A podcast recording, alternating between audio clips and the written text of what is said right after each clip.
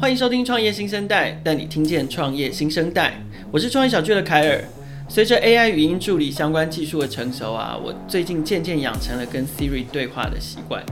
人际互动发展至今，触控之外的下一个决战场是什么？我相信是语音控制。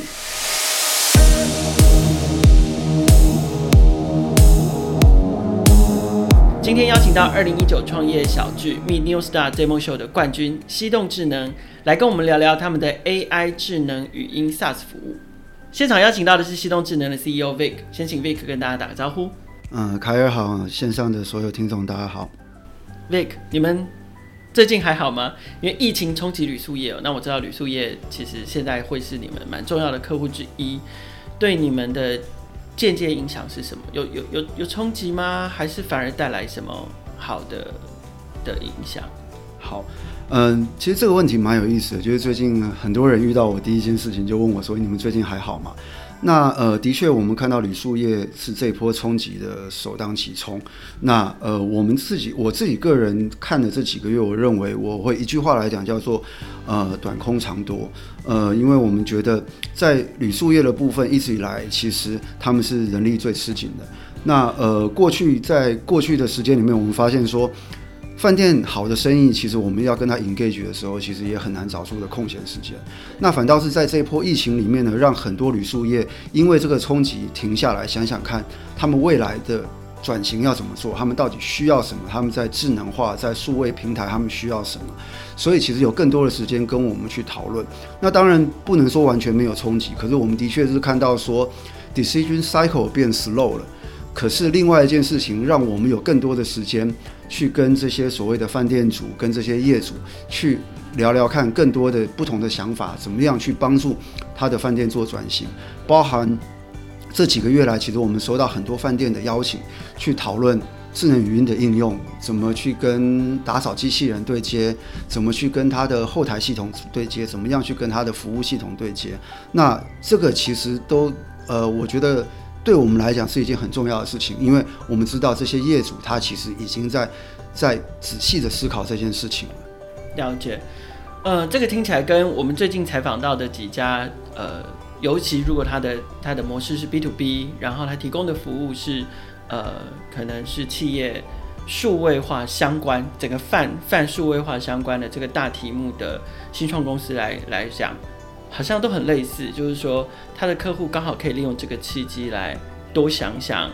呃，他们自己数位化的需求。虽然决策的周期会稍微长一点点，但是呃，整体上来说还是朝着刚好要从数位转型这这这个步调上面前进。那我们待会再来聊聊数位转型这件事情。我想要先回到 Vic 身上哦，因为我知道 Vic 过去曾经在 Google 服务。那其实我很好奇，就是说。呃，你当初决定离开 Google，然后要自己创业，同时选择 AI 语音这个技术作为你创业标的的那个理由是什么？OK，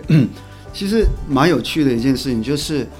呃，很多人问我说为什么创业，我觉得创业是我，我们也不要讲的太高大上的理由，可是创业的确是我人生的这 one of bucket list。就是我从小就觉得我应该要创业。那很多人问我说，为什么会离开 Google 去创业？那我也讲一句就比较坦白了，就是其实我当时加入 Google 就是为了出来创业。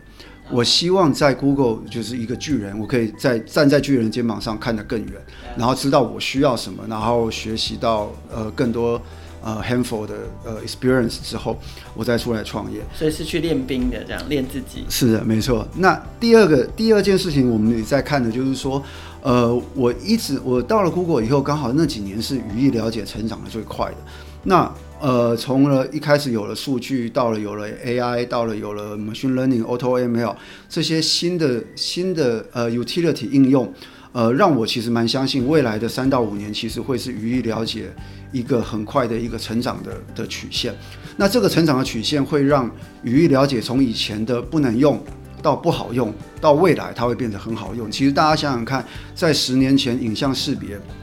是一个一个 toy。可是到现在，其实影像识别它本身已经变成是一个很 popular 而且非常非常需要的一个技术。那我认为未来三到五年，其实语义了解在新的 AI 模型里面，呃，也有办法做到这一步。所以这也是我在看投入这个行业出来创业抓一个好的 timing，呃最主要的原因。了解。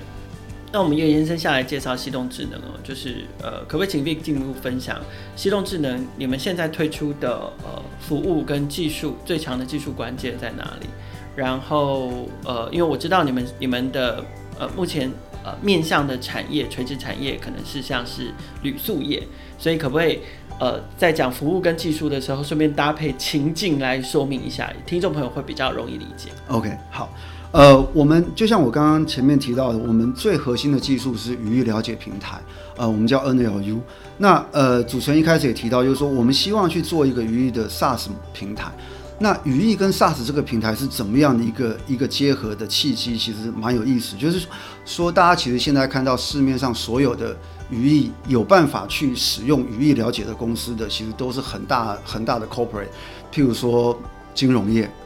然后，譬如说保险业本身公司都是呃非常非常大的 resource 在做这件事情。可是，如果我们都相信语义了解平台本身，它在未来三到五年有一定的成长的时候，我们怎么样把这个语义了解平台透过我们的核心 machine learning 训练的垂直场景技术，让更多的 SMB，甚至美国人叫做呃 parent family，或者是我们有人叫夫妻老婆店，就让更多这种中小型的企业，甚至是呃，家里面的这种家里成员所组成的一个小小小公司，它也可以去用语义了解平台。其实，这个是我们最想要达到的。那呃，这个核心技术其实可以帮我们做到一件什么事情？我们希望每一个中小企业、每一个小企业、每一个 small size 的 business，它都可以去在很低的呃 enter enter barrier 里面去用这个技术。对，那这个是为什么我们去定义一个叫做语义的 SaaS 平台？那在垂直场景里面就，就如我呼应所提到的，其实旅宿业里面它是一个，呃，你说旅宿业其实再大再大一个一个旅馆一个饭店，它不过就是五百间房，那小的可能有到五十间房、六十间房的，其实它是非常的 fragmented，可是它本身要求的服务性是很一致的。我们一直认为说，其实语义了解它要最后要达到的。的一个 goal 是一个服务的完整性。透过语义了解，其实语义了解对我们来讲只是一个入口，只是一个开始。可是我们希望透过语义了解去做到一个自动化的 process。那怎么样让旅游业？其实旅游业本身在这一块是非常非常的呃 intensive，就是说你怎么样去把这些 resource，你怎么样把这些数据平台，你怎么样把这些自动化做起来？那呃，旅游业其实是一个旅游业跟饭店业是一个很好很好的一个 demonstration，因为他们相对应在人力的成本上面是非常重的，可是他们在数据的平台里面是完全未搭建的，所以这是为什么我们开始做这个部分。了解，所以呃，lack of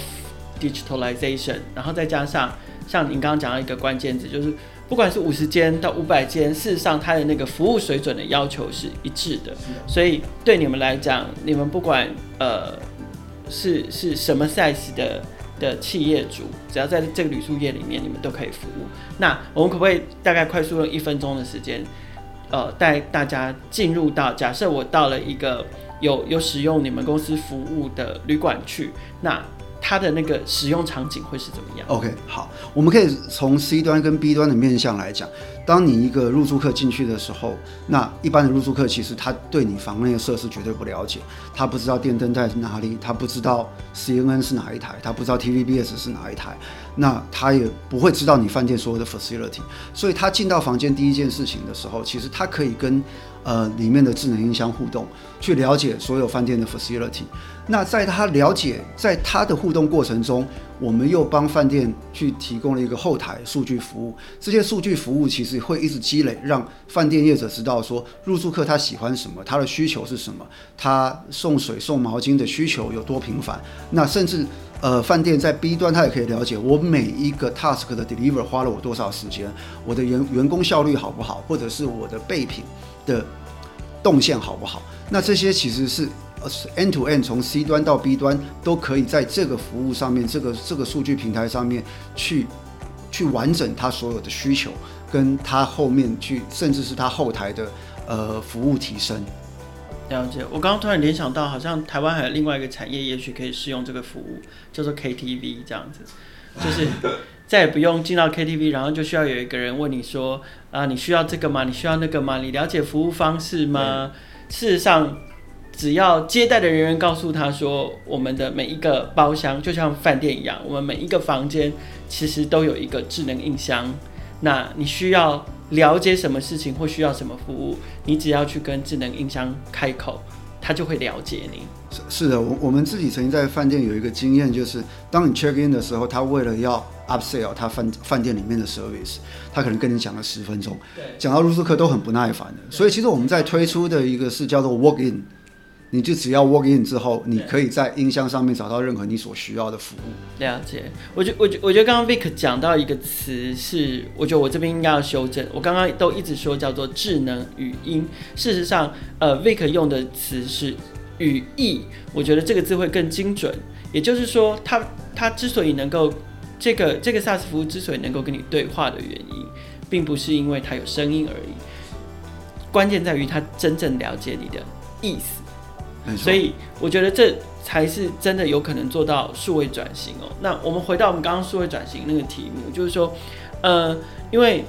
就就我们来讲，我们我们第一个想到的都会是，那旅宿业现在受到蛮大的冲击，他们应该会减少非常多的现金的流出。那呃，可是呃，刚刚 Vic 提到说短空长多这件事，为什么为什么呃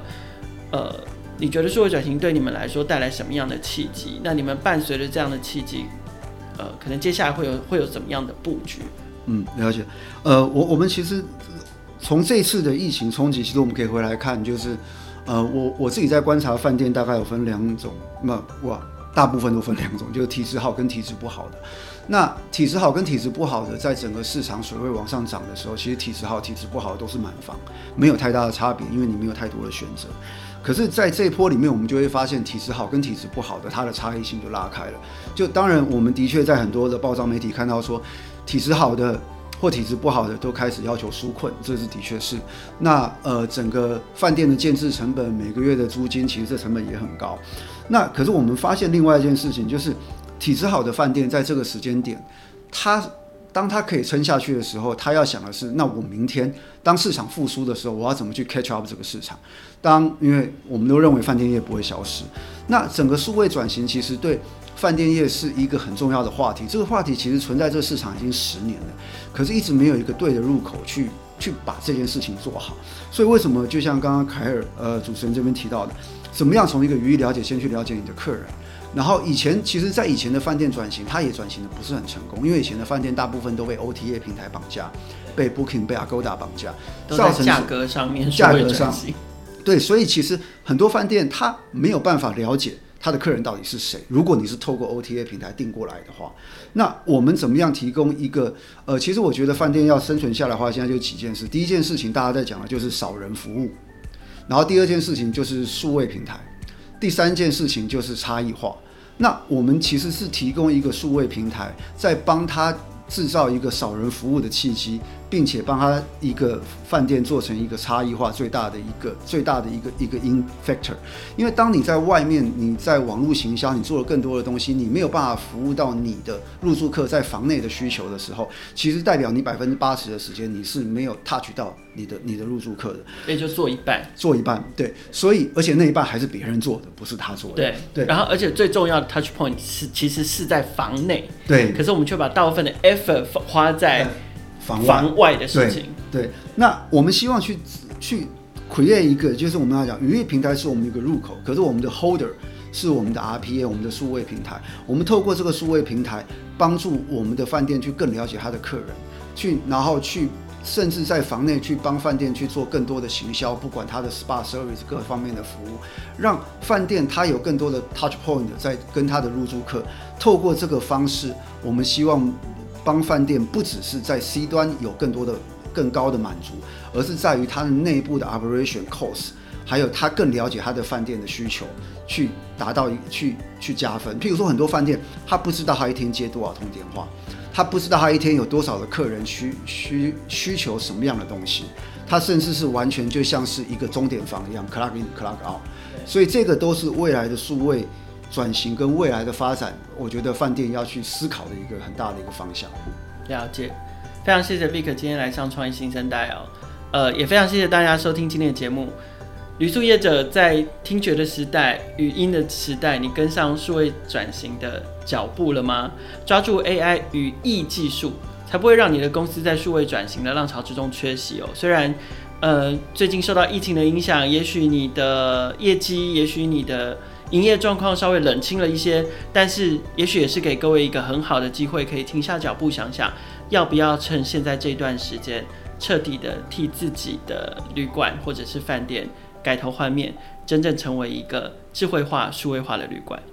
邀请大家持续锁定我们的节目，欢迎在不管你用什么的平台来收听，都可以按下订阅关注“创业新生代”。我们每个礼拜三有最新上架，都会更新提醒，持续带你听见创业新生代。